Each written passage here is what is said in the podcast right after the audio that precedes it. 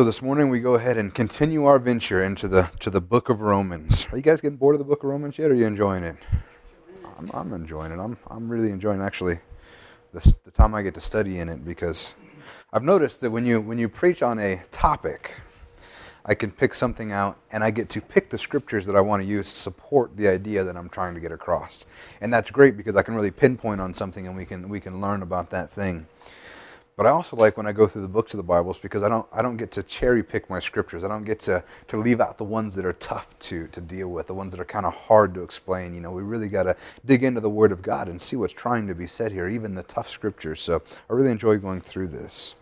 Now, you remember the last couple chapters that we've gone through, uh, we've been dealing with God's sovereign choice. He has the choice if he wants to to save everybody, and, and man can't tell him who he can and cannot offer his salvation to, his grace to. And then in uh, the last chapter, chapter 10, we learned that even, even still, man does have to make a decision. It's man's choice to receive that free gift of God. He has to make the choice to receive salvation because it's not an automatic thing.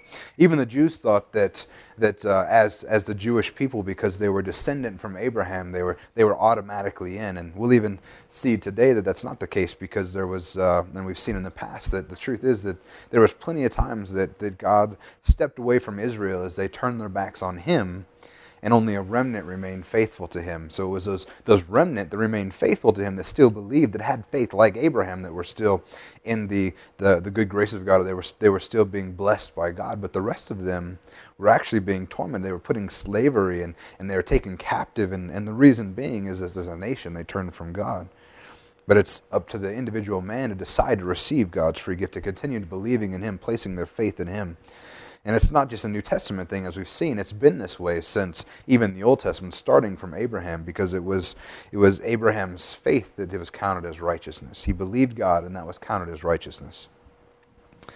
So now, as we get into chapter 11, Paul begins to, to deal with with uh, well, if that's the case, if salvation has been extended to the to the Jews and the the and the or sorry to the Gentiles, and the Jews have kind of been pushed back a little bit, what is the fate of the of the Gent or the Jews? Has God just turned His back on the Jews? Have they have they been just completely removed from the promises of God?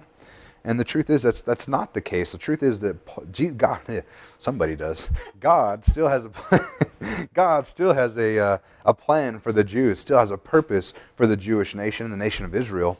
And we're going to look at that in today as as we go through the scriptures. Let's start with our our first verse. first verse. That's what happens when I try to learn Spanish. My B's try to be V's and. Ay. All right, so Romans 11, 1 through 5 says, I say then, God has not rejected his people, has he?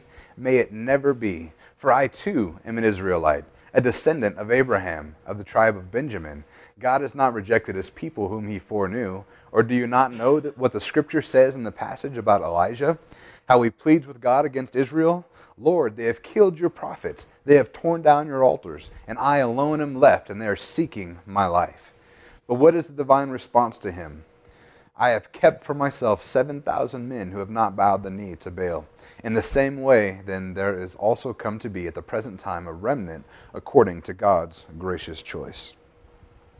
See, the truth is that the inclusion of the Gentiles was not an exclusion of the Jews to the promises of God. God did not reject them outright because of, of, uh, of their disbelief. They, he actually rejected the individuals because of their disbelief. And as a nation, God began to extend salvation to a people that would listen. He, because as a nation they rejected Jesus, they, they actually sent him to the cross. God extended grace and salvation to the Gentiles. But the truth is that even still, they could be saved by the same faith that the Gentiles were being saved by as well. The Jews alone, matter of fact, that's the remnant that he's talking about because, like Paul, Paul is, is one of the remnant because he says that, uh, and we know that Paul, he was, he was a good Jew. He was a Pharisee of the, of the highest stature and the highest class. Matter of fact, we see in Acts 26, Paul says that uh, since they have known about me for a long time, if they are willing to testify that I lived as a Pharisee according to the strictest sect of our religion. What Paul is saying is, is that, that I did it. I mean, I crossed every T, I dotted every I. I was living according to the law, you know, better than anybody else. It was to the strictest sect that I was living that way. And then in Philippians 3 5 through 6, he says, I was circumcised the eighth day of the nation of Israel, of the tribe of Benjamin, a Hebrew of Hebrews, as to the law, a Pharisee, as to zeal, a persecutor of the church, and as to righteousness which is in the law, found blameless. Paul basically said that I did it all right. This is who I I mean, as far as Paul was concerned in the beginning, we saw that he persecuted the church just like everybody else. Paul was one of the ones that was so, was against Jesus. He, this isn't how it is. We're we're righteous because of the law. But by faith, as Jesus touched him on the road to Damascus, by faith he chose to believe in Jesus. And he received salvation just the same as the Gentiles. And we find out that, that uh, there's the remnant, remnant that is kept back, as he speaks here, in the same way that there's also come to be a present time a remnant according to God's gracious choice. There is a remnant of, of Jewish people that believe in Jesus Christ. And even to this day, we see that there are certain uh, portions of the Jewish religion that still believe in Jesus Christ there is still a remnant to this day, but as a whole, the nation has turned their back on Jesus. And that's still to this day as well. As a, as a whole, uh, the Jewish people, the nation of Israel, does not believe that Jesus Christ was the Son of God. We also find that in, in 1 Timothy 1.16 that, that Paul says that his, his conversion, his salvation would be a demonstration to all of those who would believe in Christ. In 1 Timothy 1.16 he says, Yet for this reason I found mercy, so that in me as the foremost Jesus Christ might demonstrate his perfect patience as an example for those who would believe in him. And when he's talking about his perfect patience there, as, as we know that, that Paul was a bad dude according to the Christian church. I mean, he was killing them, tearing them out of their homes, putting them to death. We know that we have one case that when, when uh, Thomas was killed, he held the coats of everybody so they could stone Thomas. You know, so they get a good throw and pull the jacket out of the way so they get a good swing of the stone at Thomas. He was part of that. And he said, but this is Christ could demonstrate his perfect patience in me. Basically, if God could, could still save me, he can save all of you. There's nothing any of you have done that is worse than what I've done. So the second example that he uses to show that uh, the Jewish people can be could be saved as well. The first was his own testimony. The second was this this uh, the story about Elijah. And in this, this uh, basically a similar situation in the Old Testament is what we're coming to now. I, Elijah was complaining that he alone was left that honored God, that worshiped God. Basically, all of Israel has turned their back on God, much like they were doing right now as they turn their back on Jesus. But God says to, to Elijah, No, you're not the only one left. I have saved myself a remnant. 7,000 men have not bowed the knee to Baal. These are 7,000 men that still believed on the Lord. that still believed in God, and it was their faith that still made them righteous. So we show a, a, couple, we see a couple of things from this story. One is that being the nation of Israel, being a Jew, does not guarantee your salvation, does not guarantee that you're still in the promises of God. As we see here, we only have 7,001 men that are still in the uh, promises of God because the rest of the nation has been turned away. And we find that uh, more than once. I mean, we find that, that when the Jews were taken captive in, in Egypt, and then once again by, in uh, Babylon, they're taken captive again, we find this over and over. But God always keeps a remnant. There's always a, a portion of people that still believe in Him in the nation of Israel. And Paul goes on to say that in the same way, as this has been repeated time and time again, there's still a remnant now. The nation of Israel, the Jewish people, have not been rejected by God. Romans 11:6 says, "But if it is by grace, it is no longer on the basis of works. Otherwise, grace is no longer grace." What Paul's saying is that the remnant that was saved, the last few people, the, the people that are going to be with him, they're not saved based on what they're done or what they have accomplished but strictly by grace, by the free gift of God. And the great thing is, this is the same grace is extended to you and I. This is the reason that, that we're included as well. The reason why we're grafted into this, to this olive tree, which we'll read about later, is, is because of this same grace God has extended to, to each and every one of us. And, and Paul is once again that perfect example. It's not based on what you did, because how many know that if God was looking at what Paul did, how Paul persecuted the church, how Paul was persecuting the Christians, how many know that if we were doing it based on, on uh, what we've done, that's probably instant disqualification? You know? How many know that the people that put Jesus to the cross, probably instant disqualification if it was based on what you did? And truthfully, sin is sin. I mean, when you turn your back on God, how many know that uh, you cussed out your boss one time? Probably instant disqualification. Any number of sin is an instant disqualification according to, to the law, according to what the requirements of righteousness of, of in and of ourselves, right? But the truth is, by God's grace and by accepting the free gift of Christ, it's not based on our accomplishment, but it's by grace. And it's so important that we understand that because if it was by what we did that we could boast, we could we could say, hey, "You're pretty cool, God, but look what I look what I pulled off. Look how good of a life I lived." You know, if it's if it's uh, remember back in Romans four four, Paul said, "Now to the one who works, his wage is not credited as a favor, but as what is due." You know, if you did everything right yourself, you could say that you owe me this, God. You, I mean, that can you imagine going to God and telling God how He owed you something? But that's what the idea is. If, if, if we could earn it, that's basically what you're doing. I mean, I have no problem going to my boss and saying, I worked 40 hours this week, you owe me my paycheck. But that's not how we go to God. Ephesians, Ephesians 2 8 9 says, For by grace you have been saved through faith, and not of yourselves. It is the gift of God, and not as a result of works, so that no one may boast. You know, we don't have the opportunity to boast to God or to anyone, to anybody else in the congregation or to anybody. I mean, we can't boast to anybody. And yeah, the reason I'm going to heaven because I was so good. You know, if you would just pick it up a little bit, you could probably go too. But how many know that there's actually, you know, we laugh about that, but the, the truth is that's kind of the idea of that people have in a, in a lot of places and a lot of, you know, there's other religions and other churches that they have this works-based mentality that you have to be good enough to make it into heaven.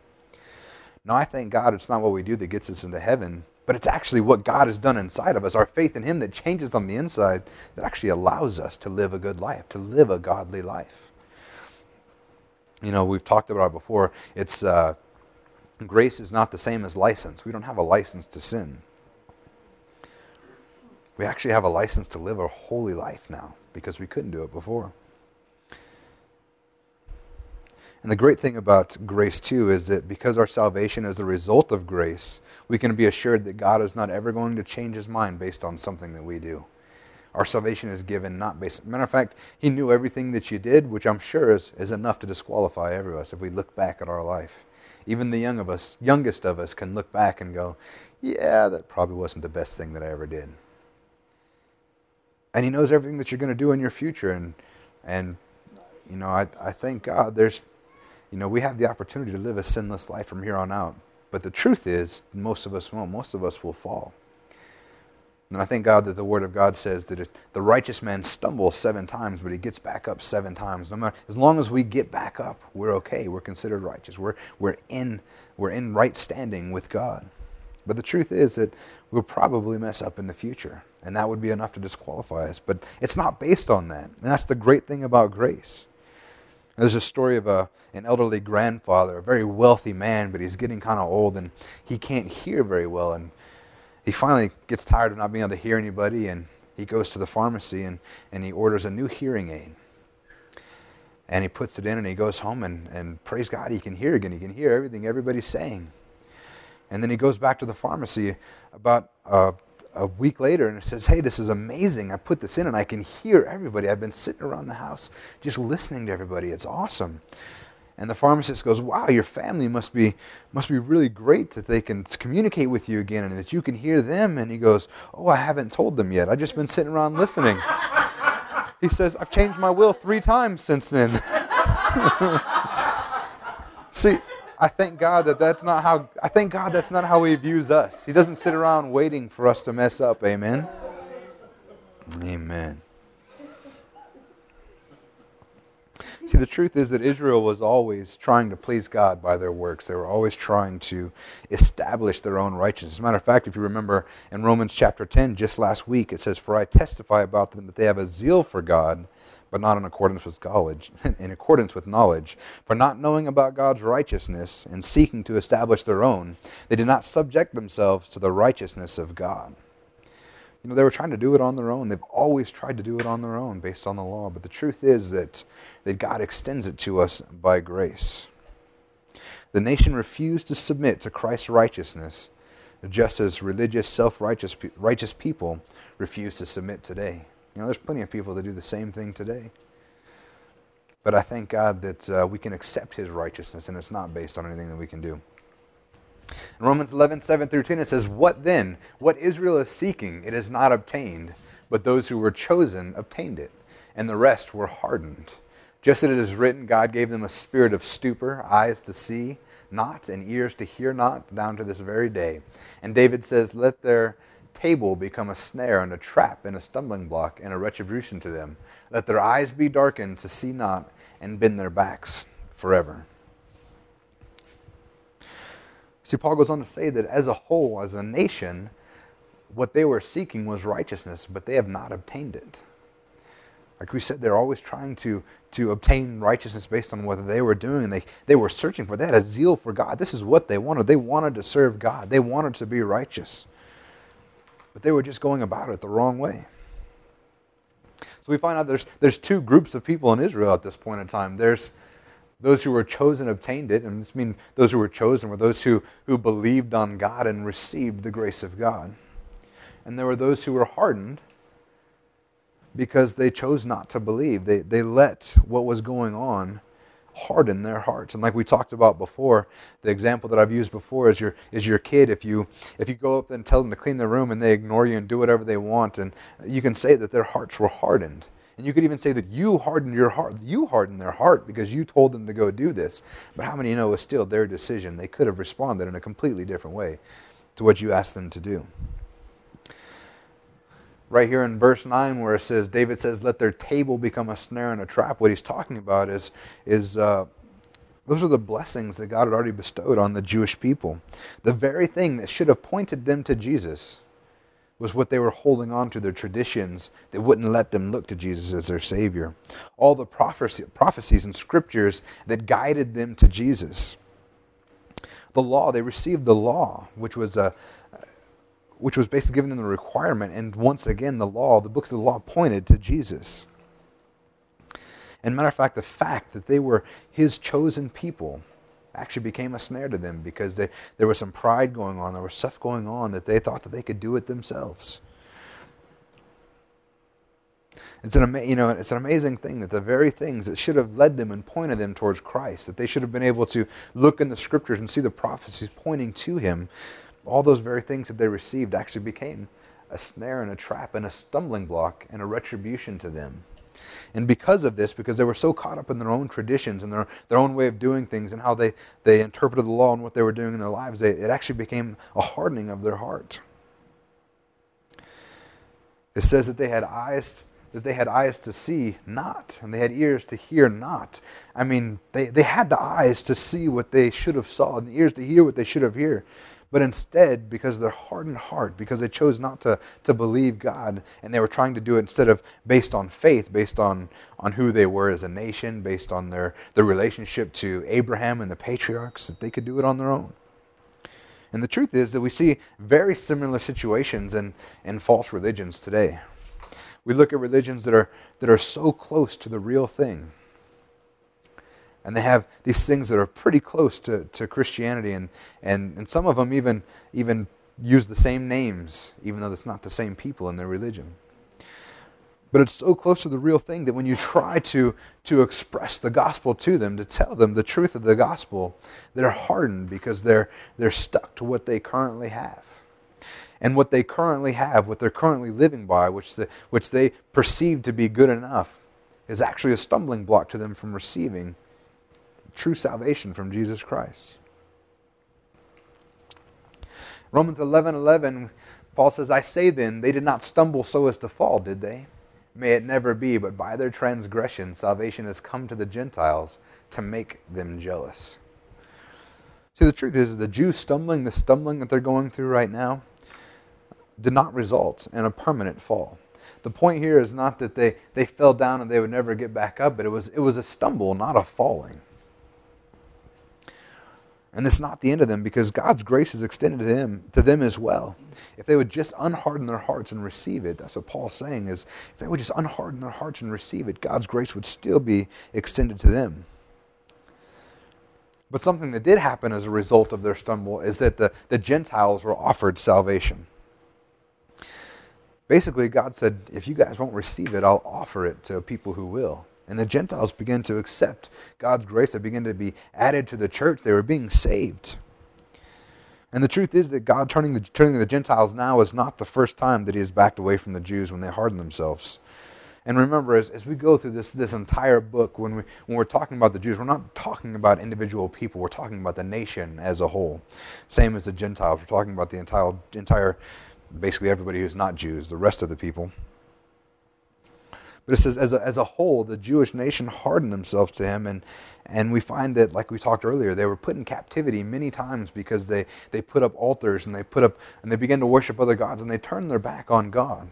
And as a result, when you push God away, how many know that things are going to happen in your life? Things are going to change. If you push God away, if you make that choice, stuff that's not so great will probably happen in your life. And for the Jewish people, God backed away and basically, if you're not going to listen to me, see what the world has to offer. And the, the Babylonians took them into captivity, and the Egyptians took them into captivity. And, and there were some bad times in the Jewish people's life because they refused to honor and worship God and to keep their faith in Him.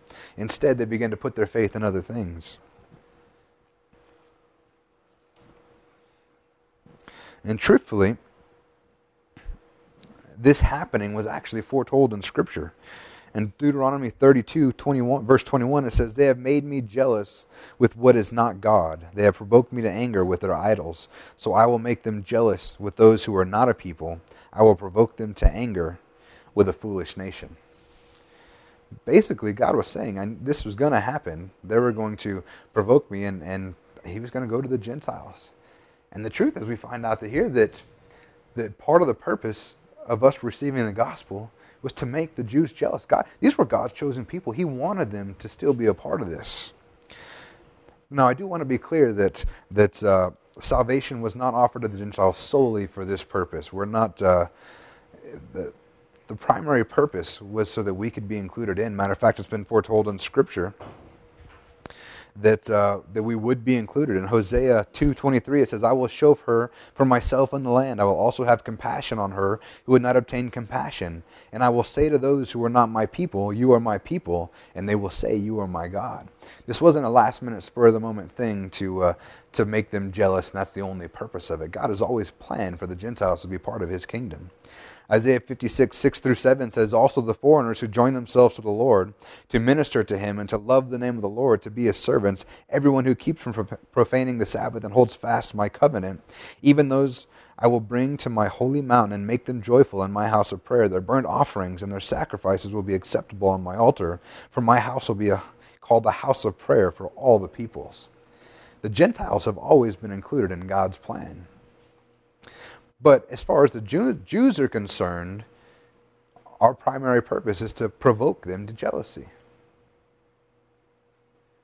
And like I said, that's not our, our primary purpose. We're not, uh, we're not just God's rebound, or we're not just the, the girl that you, you hold hands in front of your ex to make him jealous. I was, I was reading on, on Pinterest this, this girl goes, I was walking in, I was walking around in Target, and this boy walks up to me and goes, I just saw my, my uh, ex uh, girlfriend and, and her new boyfriend walk in the store. Would you just hold hands with me for a little while so I can make them jealous? the worst part is, she goes, so I walked around the store holding hands with him, and then I began to realize there was nobody else in the store but us. Must have been the greatest pickup line ever. but that, that's, not our, that's not our sole purpose. We, God always had a plan for us to be in the kingdom of heaven. But the truth is that He was going to use that to provoke the Jewish people to jealousy. It's not going to be like the, the girl in the, the, the, store as soon as, as soon as he's done using the girl to provoke someone to jealousy that she's pushed off to the wayside. You know, the truth is that, that if the Jews all came back today, God would not be done with us. We're still included in, we're still a part of God's kingdom. Romans 11, 12 through 15 says, Now if their transgression is riches for the world, and their failure is riches for the Gentiles, how much more will their fulfillment be? But I'm speaking to you who are Gentiles, and as much then as I am an apostle of Gentiles, I magnify my ministry. If somehow I might move to jealousy my fellow countrymen and save some of them, for if their rejection is the reconciliation of the world, what will their acceptance be but life from the dead? The truth is that, as we've seen through this whole chapter, Paul had a heart for his countrymen, his, his fellow Jewish uh, brothers and, and sisters. He wanted very badly for the Jews to be saved, to be the same as him. Matter of fact, we find out when he was talking to, I believe it was King Agrippa, he says that I wish all my brethren were as I, except not in chains. He wanted them all to be saved. But he also understood that if by their failure such great things were accomplished, by their stumbling, the world is riches for the Gentiles. Riches for the world, riches for the Gentiles by their stumbling. How much more so that if if what was supposed to be their fulfillment, them, them accepting Jesus as, as a nation, how much more so would, would that bring? How much more power would that bring? How much more would be accomplished?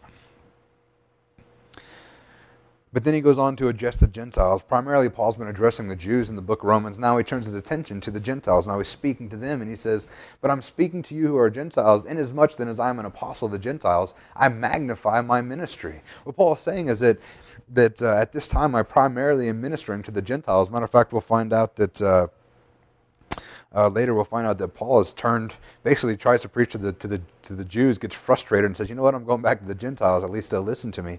The, at least three times in the book of Acts he does this. But the truth is that here he says to the Gentiles, I'm an apostle to you guys. This is what my, my purpose is. Christ has called me to the Gentiles. But he says, I magnify my ministry. Basically, I make a big deal of my ministry. I make it well known so that the Jews will hear about it. I want them to know that I'm ministering to you because if somehow I might move to jealousy my fellow countrymen and save some of them. Paul understood what he was doing. Matter of fact, Paul ministered to the Gentiles in an effort to make the Jews jealous so that his fellow and he didn't do this out of out of a vindictive heart he wasn't trying to make them feel bad and show them up but he he wanted them to come back to god he wanted them to accept jesus so the question I ask now is if the Jews were to walk into our service now, would they be provoked to jealousy? Would they see that we have spiritual blessings that the Jewish people no longer have? That would they see that, that God is touching the Gentiles in a way that He's not touching the, the Jewish people right now, the nation of Israel? The truth is, their, rec- their rejection brought reconciliation to the world. Because they rejected Jesus, God used that opportunity to offer it to the rest of the world. But their, their acceptance would bring themselves out of death and into life. And we know that when people come home, when people come home to the kingdom of heaven, there's rejoicing. In Luke 15 24, it says, For this son of mine was dead and has come to life again. He was lost and has been found. And they begin to celebrate. And then later on in Luke 15, verse 32, he says, But we had to celebrate and rejoice, for this brother of yours was dead and has begun to live. He was lost and has been found. You know, this is the, in the book of Luke, this is the story of the prodigal son who took off and, and squandered all of his father's wealth, but he came home expecting to be put into slavery by his father, but instead his father opened him with open arms. And the same is for the Jewish people. They may have hardened their hearts, but I want you to know that they have the same opportunity to return to him, to accept the same salvation that we have. And there'll be great rejoicing in heaven, just as there was great rejoicing in heaven when each one of you turned to the Lord. Romans 11, 16 through 18 says, If the first piece of the dough is holy, the lump is also. And if the root is holy, the branches are too. But if some of the branches were broken off, and you, being a wild olive, were grafted in among them, and became partaker with them at the rich root of the olive tree, do not be arrogant toward the branches. But if you are arrogant, remember that it is not you who supports the root, but the root who supports you. as we begin to dig into this olive tree, what, what, what is being referred to as the olive tree is not the church of Christ, but it's actually the, the, uh, the, the kingdom of, of God through Abraham. Abraham is considered the, the root of the olive tree, and the, the patriarchs of the, the Old Testament uh, church, or the Old Testament nation, the nation of Israel, the, basically the children of God, is what we're dealing with here. Is this olive tree, the children of God that were descendant from Abraham? But we'll find as we're grafted in, it's not so much the physical descendants, but it's the spiritual descendants of Abraham, the, the spiritual children of Abraham, which is, is what we're grafted into, is that, that kingdom that was, that was blessed by God.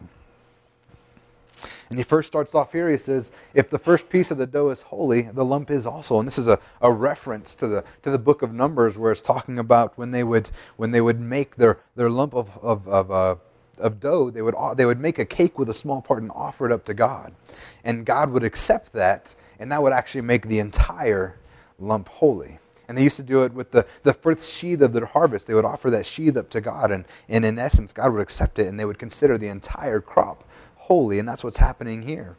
And what he's talking about is is with Abraham, he was the he was the first lump. He was the, the first sorry, he was the first piece of dough that made the lump holy. It was it was by his faith that Abraham was considered righteousness and the promises of God to his to the, his descendants that made the, the nation of Israel was passed on through him because of his faithfulness.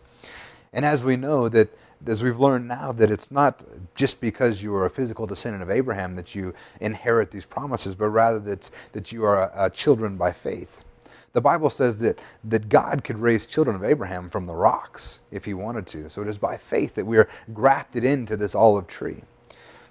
See, the point that we're getting at is he's trying to deal with some arrogance with the, the Gentiles at the time. They were basically kind of trying to lord it over the Jews. Like, yeah, now he likes us and not you anymore. But Paul's saying, you know, you need not to be arrogant. And remember where this salvation came from. It actually originated from the Jews. Matter of fact, Jesus said that salvation is from the Jews, and this is what he's talking about as they rejected Christ and it was offered to the Gentiles. It is actually from this olive tree, from salvation came from what was originally offered to the Jews, the, the kingdom of heaven, the children of Abraham, and now who we are grafted in spiritually. And then we find that the, he begins to talk about that olive tree and that life flows from that olive tree. Life actually flows from the, the chosen people of God, the children of God, the children of Abraham. This is where it all starts. You see, if we look at the nation of Israel in regards to these arguments, the first piece of the dough is holy, the lump is also, and the root is holy, the branches are too. It's like I just told you about. If we look at the nation of Israel and compare them to these things, it's, it's what he's talking about is the patriarchs and Abraham were the original ones that God accepted, and that flowed down into the branches, which would be the individual people or the individual Jewish people. And then we see that Paul is comparing the people of Israel to the branches, and by hardening their hearts, they were effectively broken off from the tree. It says some of the branches were broken off from that olive tree from the, because of their hardening of heart. The truth is that being a physical descendant of Abraham wasn't enough. Even in this case, if we use the, the tree as an example, being a, fizzle, fizzle, a physical descendant, you know, physically growing from the tree is not enough because, because of their hardening of heart, their unbelief, they were actually broken off from the tree and we find out that that we were the wild olive trees being grafted in among them. As I was learning about this, it was actually a, tr- a, practice that they used. They would grow olive trees, and if an olive tree was having problem or was not bearing enough fruit, they would actually go and take a young sapling, a young olive tree, and graft it in to the, to the original olive tree to help it grow stronger. And that's why he's using this analogy. But he says that, that you were grafted in among them and became a partaker of the rich root of the altar. Basically, we got to become a partaker of what they had because we were grafted in.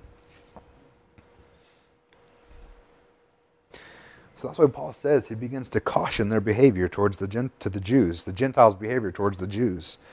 He says they're not to be arrogant for being chosen to be grafted in, and that we have no reason to boast because it is actually by grace that we're allowed in, not by anything that we've done. Then we find in Romans 11, 19 through 22, it says, You will say then, branches were broken off so that I might be grafted in. Quite right, they were broken off for their unbelief, but you stand by your faith.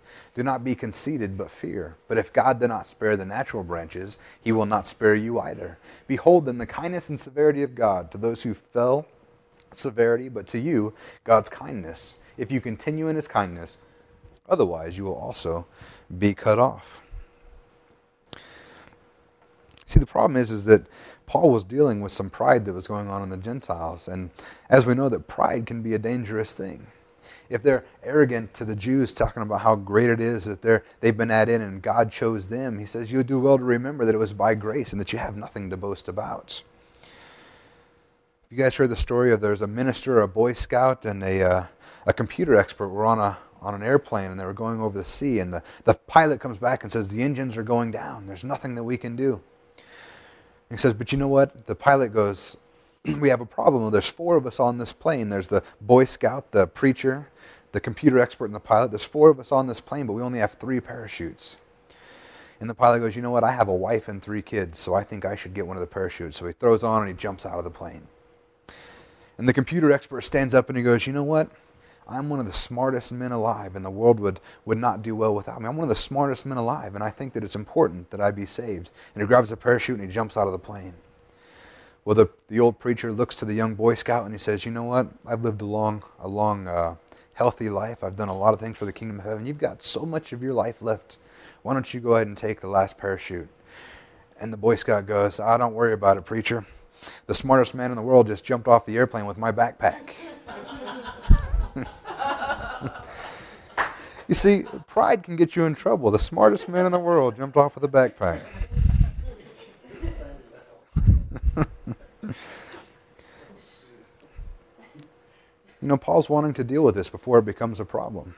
He begins to talk about the kindness and the severity of God. God's kindness is extended to us if we'll just accept it. However, if we don't believe, and the truth is, if you don't believe before you, for you, for you die, before you pass on, there's severity in that decision.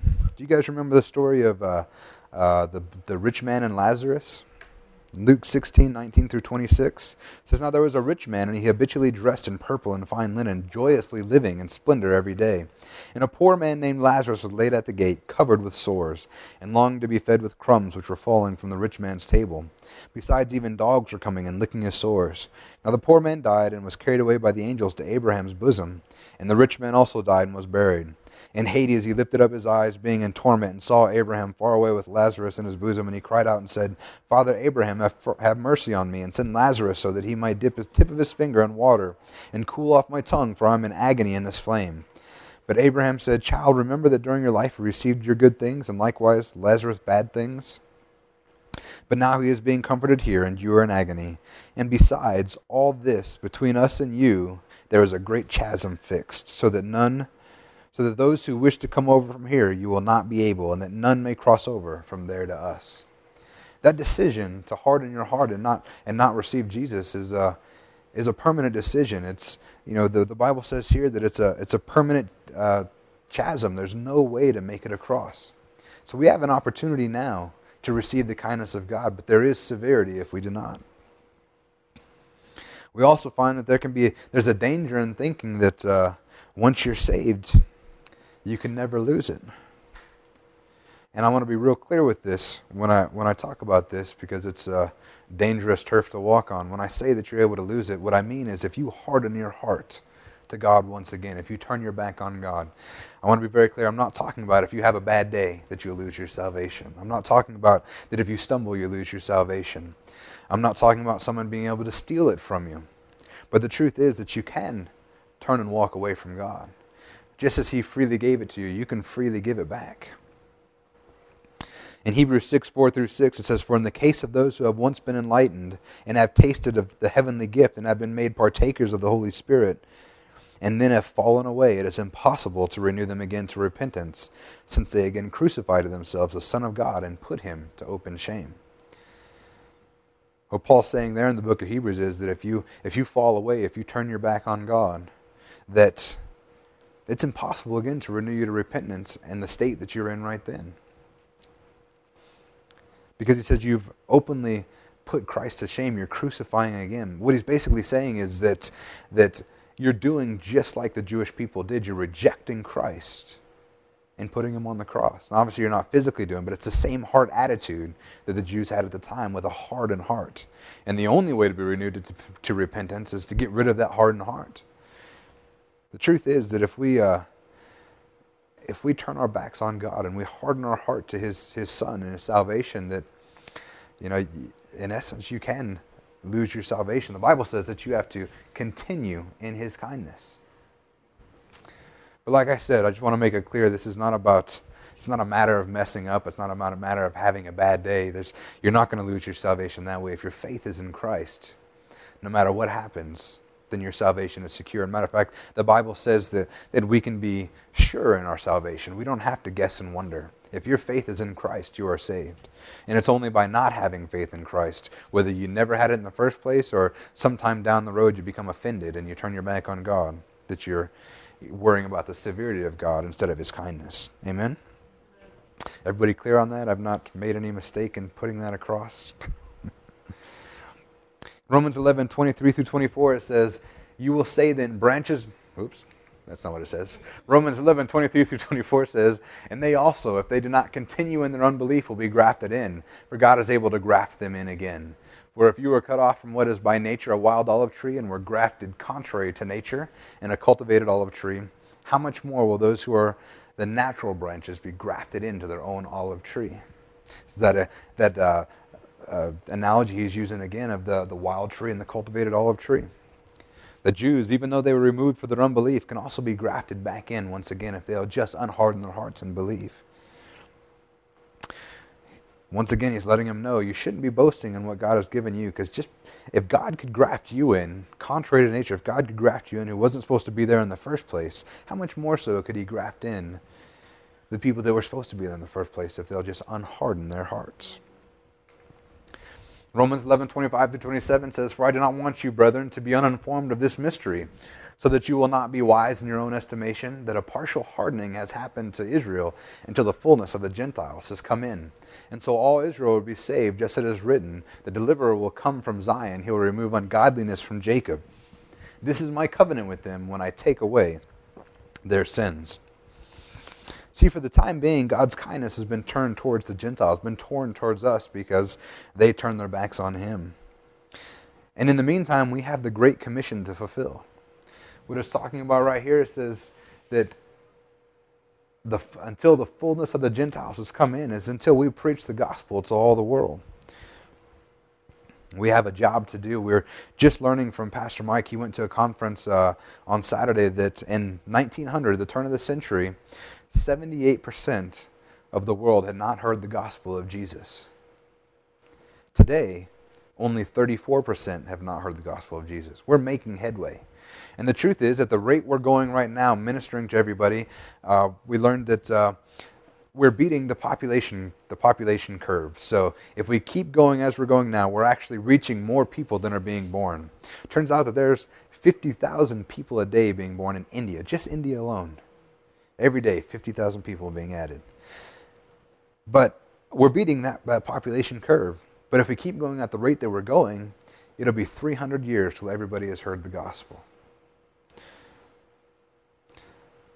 the truth is, we need to pick it up. I mean, it's like Pastor Jerome used to tell us. he just married off his daughter not too long ago, but he kept every time he came and preached to us, he goes, "You guys need to get out there preaching so the whole world hears before I have to give my daughter's hand away in marriage. I want Jesus to come back before then. I'd like to extend the same thing to you guys, so I don't have to see my daughters married off. Let's get preaching. Why aren't you smiling, Haley?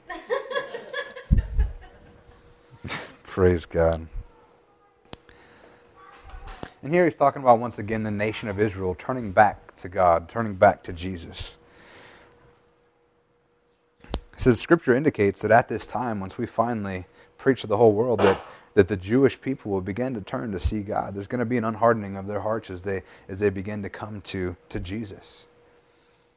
But the truth is, right now, I, I don't know when this survey was taken but it was a survey in Tel Aviv of religious practices, and Tel Aviv is in Israel. It says the practices and attitudes of Israel revealed that only 8% of those questioned considered themselves unreservedly religious and attended a synagogue daily.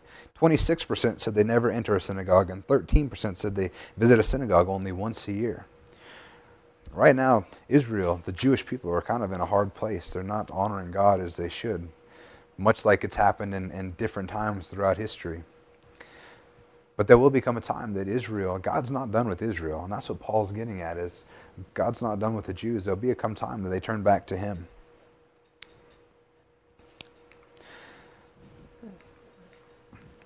In Romans 11, 28 through 32, it says, From the standpoint of the gospel, they are enemies for your sake, but from the standpoint of God's choice, they are beloved for the sake of the fathers. For the gifts and the calling of God are irrevocable. For just as you once were disobedient in God, but now have been shown mercy because of their disobedience, so those also now become disobedient. That because of the mercy shown to you, they also may now be shown mercy. For God has shut up all in disobedience, so that he may show mercy to all. See, the reason the, the Jews are the enemies that he's talking about right here is, is, is because of their hostility towards the gospel. But Paul's making it clear that even though that they're in this place, that they're still loved by God. And the truth is, this is a, in the nature of God. We see it all over. God, God doesn't hate us because we do stupid things, because we're, we're doing, even when you turn your back on God, He still loves you. And the truth is that the Jewish people are still loved by God no matter what they're doing right now. And he says that this is, this is uh, because they're beloved for the sake of their fathers. God made promises to Abraham and the patriarchs, and he intends to keep them to the Jewish people. They're not cut off. And Paul keeps going on and says that for just as you once were in disobedience, talking about the Gentiles who were living in disobedience, were shown mercy because of their disobedience, God is now going to be able to offer them that same mercy because he offered mercy to us in our disobedience. He can now offer mercy to the Jewish people in their disobedience. The truth is that we're all shown mercy, Jews and Gentiles, because we've all been disobedient. We've all been in the same place. That's what he's saying here, that he has shut us up all in disobedience, that he may show mercy to all. See, God is not a God of, uh, uh, of choosiness. You know, he's, he's not a God who shows mercy to one and ignores the other, but he is not a respecter of person. And he's going to offer the same thing to all of us, because truthfully, we're all in the same boat, lost without him. We're going to go ahead and end on this scripture here, the last one in Romans. Romans 11, 33 through 36 says, Oh, the depth of the riches, both of the wisdom and knowledge of God, how unsearchable are his judgments and unfathomable his ways. For who has known the mind of the Lord, or who became his counselor, or who has first given to him that it might be paid back to him again? Far from him and through him and to him are all things. To him be the glory forever. Amen. You know, Paul right here is doing what I often do when I look at uh, what God is doing and what God has done and the way that He has done things. Much like when Christmas, I, I took the time to look at what a strange way to save the world and how we look at God's ways and we're like, man, these are just not the way we would have done it. That's what Paul's saying here. He says, The depth and the riches, both of the wisdom and knowledge of God, how unsearchable are his judgments and unfathomable his ways. Who has known the mind of the Lord? you know, we look at what God did through the Jewish people to include the Gentiles, but also to be able to include the Jews back in again. You know, God always does things in such a way that He doesn't compromise who He is, but still finds a way to include us all. The truth is that, that He is an incredibly amazing God who loves us so much that His plan and purpose has always been for all of us to be included in His love, to be children of God, to be loved by Him, to receive His grace and mercy and forgiveness, and to be made brand new. And I want to say, along with Paul, to him be the glory forever. Amen. Amen. Praise God. Let's go ahead and uh, stand to our feet.